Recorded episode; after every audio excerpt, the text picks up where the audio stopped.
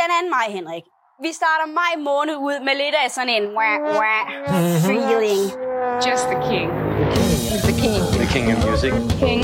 He is the king. King, he's great. Love him. He's the king. Velkommen til Memphis Mansion Podcast.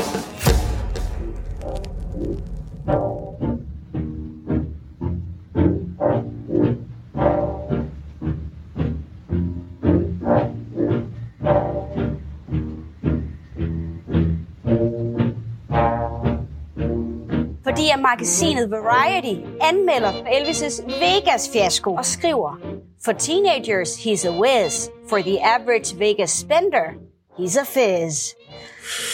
Au, au, au. Det er ikke den bedste Nej, anmeldelse. det er det altså ikke, men, men jeg tænker også for sådan en sydstats rock'n'roller lige pludselig kaste sig ud i, uh, i Las Vegas. Det er altså en anden vibe. Uh, også selvom Elvis han elskede den, og det gav han også udtryk for ret tidligt, så er det altså et, uh, et andet publikum. Og lige på det her tidspunkt, der var de sgu ikke klar til ham endnu. Og ved du hvad?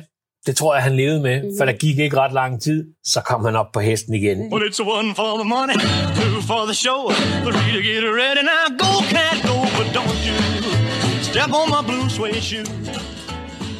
Lige øh, den 5. maj, Elvis' første album for RCA lander på førstepladsen på Billboards albumhitliste, hvor den for øvrigt ud af de 48 uger, den ligger på listen, har 10 uger som nummer 1. Så man kan sige, at uh, på trods af Vegas fiaskoer, så uh, Elvis' første album fra RCA, han er kommet for sådan, han er over på det her store label nu, det er i den grad en succes.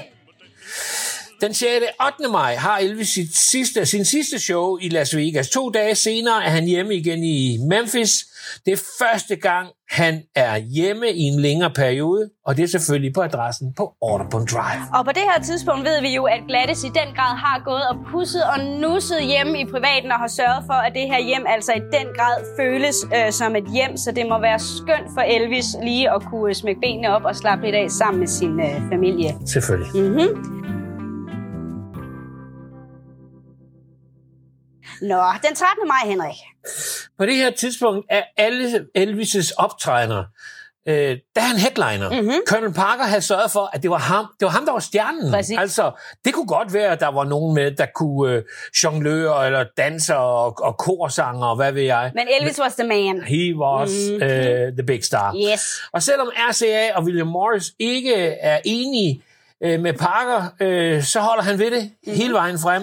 På den her måde viser de Elvis som en øh, mainstream artist, og ikke bare endnu en rock'n'roller. Mange af de her shows er lavet i samarbejde med talentspejder Al DeVoren mm-hmm. fra Chicago. Han kommer til at arbejde on and off med Elvis de næste 21 år. Og øh, lige når vi er på øh, Al DeMoran, så er der jo en helt speciel øh, sætning, som jeg tror rigtig mange Elvis-fans, de kender. Den kommer lige her.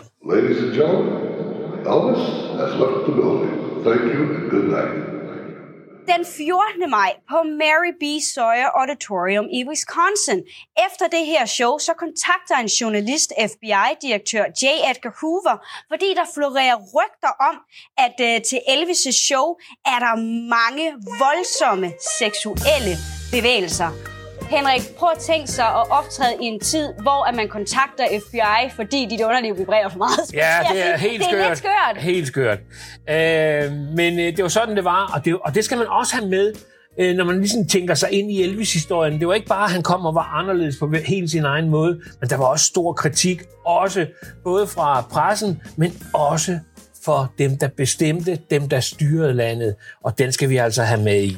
In Mississippi, where cotton grows so tall, that's where you'll find me when the cotton gets ready this fall.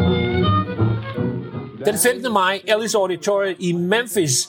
Bob Neals Cotton Picking Jamboree er en del af den øh, 22. Øh, Bomuldsfestival, hvor Elvis den her gang er hovednavnet. Og det er han over Hank Snow, The Jordanaires. Og, og det var han jo, det, vi kender jo godt historien, for det var jo, han startede jo ligesom the other way around, men nu er Elvis altså over Hank Snow, som sågar har uh, de legendariske Jordanaires med, uh, med sig her. Vildt nok. Ja, fantastisk. Lige inden showet, så annoncerer Bob Neal, at han vil afholde en, et, et ekstra show Mhm. mm-hmm. i Memphis den 4. juli til fordel for velgørenhed. Publikums øh, reaktion viser, at Elvis bestemt ikke vil være alene til det her show. Billetterne, de styrter afsted. Mhm. Mm-hmm. Elvis slutter for øvrigt det her show med en showstopper, som han selv kalder den. Han havde nemlig hørt øh, Big Mama Thornton i Las Vegas synge nummer Hound. Ja, tak. You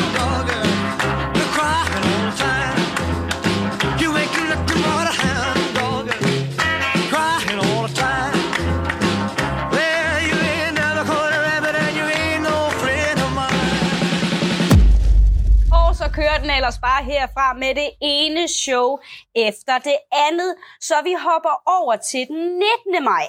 Til et show i Lincoln, Nebraska. Der bliver Elvis spurgt, om han mener, at rock and roll har en dårlig indflydelse på teenager. Hvortil han svarer, og her tager jeg hatten af. Jeg hverken ryger eller drikker, og jeg startede som en gospelsanger, og jeg kommer fra et kristent hjem.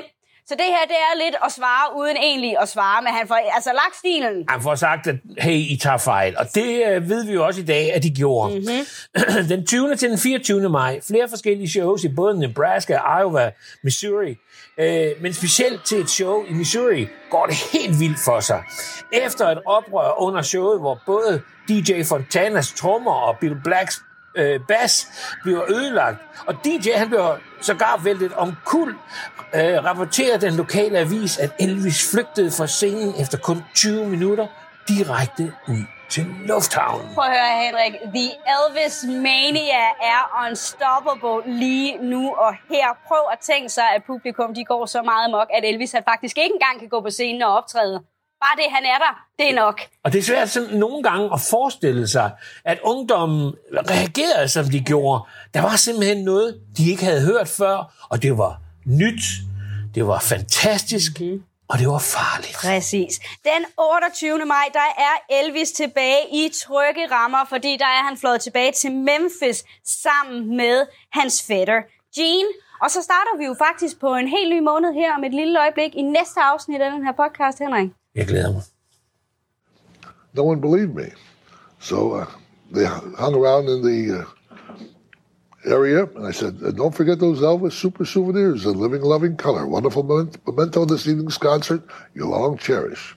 I would go on and on and on, and we'd, we outsold anybody in the world. We held the record for sales and everything else in every stadium. That's basically the story on how I became the announcer. He was a good man, a charitable man, finest entertainer to ever live. I feel proud. I feel it was an honor to have associated with the man with everything he stood for. When he did a charity show, every cent went to charity. Nothing was deducted for expenses. Ladies and gentlemen, Elvis has left the building. Thank you and good night.